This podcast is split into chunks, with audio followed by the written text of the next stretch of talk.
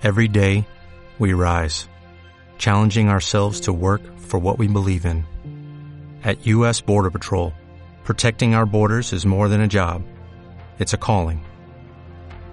Agents answer the call, working together to keep our country and communities safe. If you're ready for a new mission, join U.S. Border Patrol and go beyond. Learn more at cbp.gov/careers.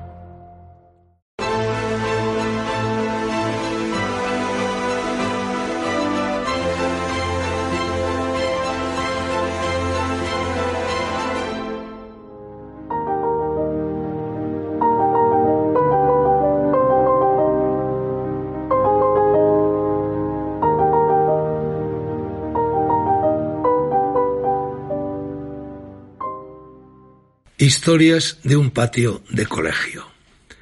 A veces las anécdotas como esta a la que voy a referirme en mi columna son tan significativas que dejan de ser anecdóticas para transformarse en categóricas. En mi época de patio de colegio, los niños de mi generación, todos hijos de la guerra, matábamos las horas muertas del recreo jugando a ser pistoleros, a lanzar tiros al aire y a hostigarnos los unos a los otros. Era una réplica inocente de la España en la que nacimos, pero nunca pasó de ser lo expresado en el título de esta columna, un juego de chiquillos. Ninguno de los participantes en aquellas refriegas superábamos los ocho años. Tiempo después, cuando dejamos atrás las aficiones propias de esa etapa de querubes, pasamos a ser casi todos hombres de bien, adultos, vaya. Actuaron ellos, como también lo hice yo, en consecuencia, y se olvidaron de la descafeinada violencia que desarrollábamos en el patio para ocuparse, ocuparnos de cuestiones de verdad. Esa máxima, la de madurar, tendría que servir para todo el mundo, pero no es así.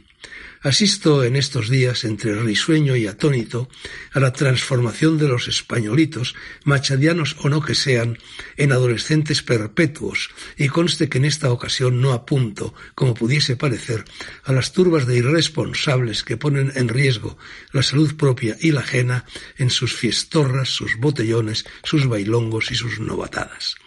A lo que aludo es al estúpido y nada risueño episodio de esa señora adulta que hace unos días en la Asamblea de Madrid celebró, es un decir, la intervención en ella del consejero Javier Fernández Laschetti, simulando el gesto, el mismo que ejecutaban los niños de mi cole, de disparar con la mano mientras el susodicho respondía a las preguntas de la niña zangolotina, digo, de la diputada en cuestión.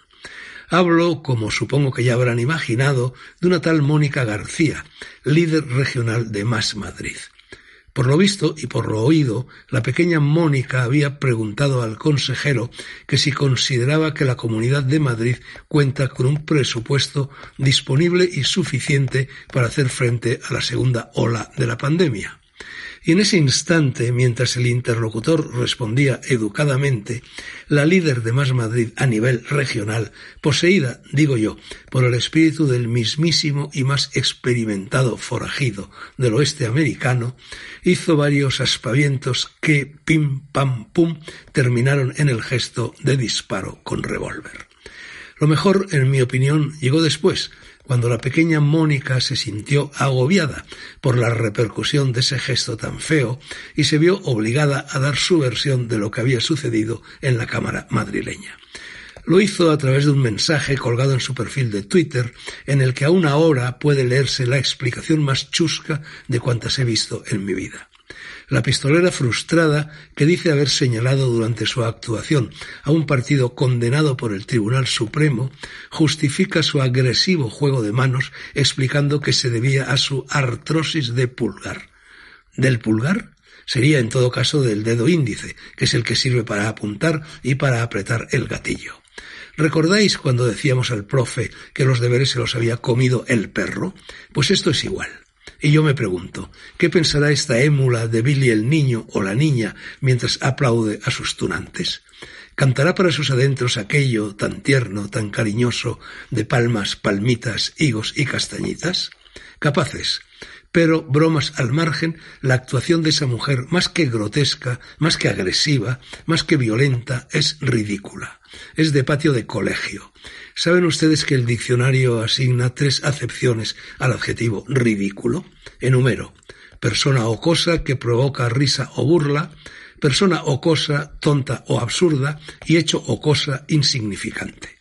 Las tres convienen a casi todo lo que la actualidad política nos depara. Un adolescente que hace tonterías es solo un adolescente que hace tonterías. Y un niño que cree en los Reyes Magos es solo un niño que cree en los Reyes Magos. Y bien está que así sea.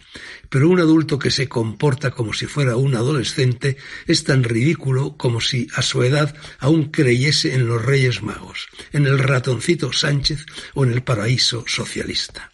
¿En quién pienso? Pienso hoy en la pistolera de Más Madrid, ya será menos, aunque ella no es la única, y seguro que en este país de charanga y pandereta pronto veremos más gestos para la galería como el aquí citado. Leí una vez un cuento autobiográfico y atroz en seis palabras que decía nacimiento, infancia, adolescencia, adolescencia, adolescencia, muerte. Toda una vida, ¿qué diría Machín? Pues eso.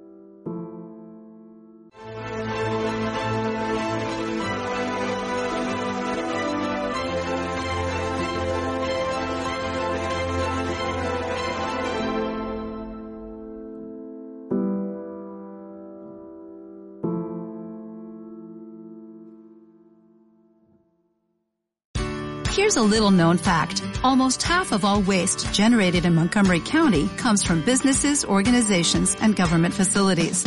Reducing the amount of waste in your workplace will have a positive impact on our environment. It can also save you money on your disposal costs. Reducing waste and recycling at your business is easy to do and is the law in Montgomery County. Make it your business to recycle right. Learn more at montgomerycountymd.gov slash recycle right or call 311.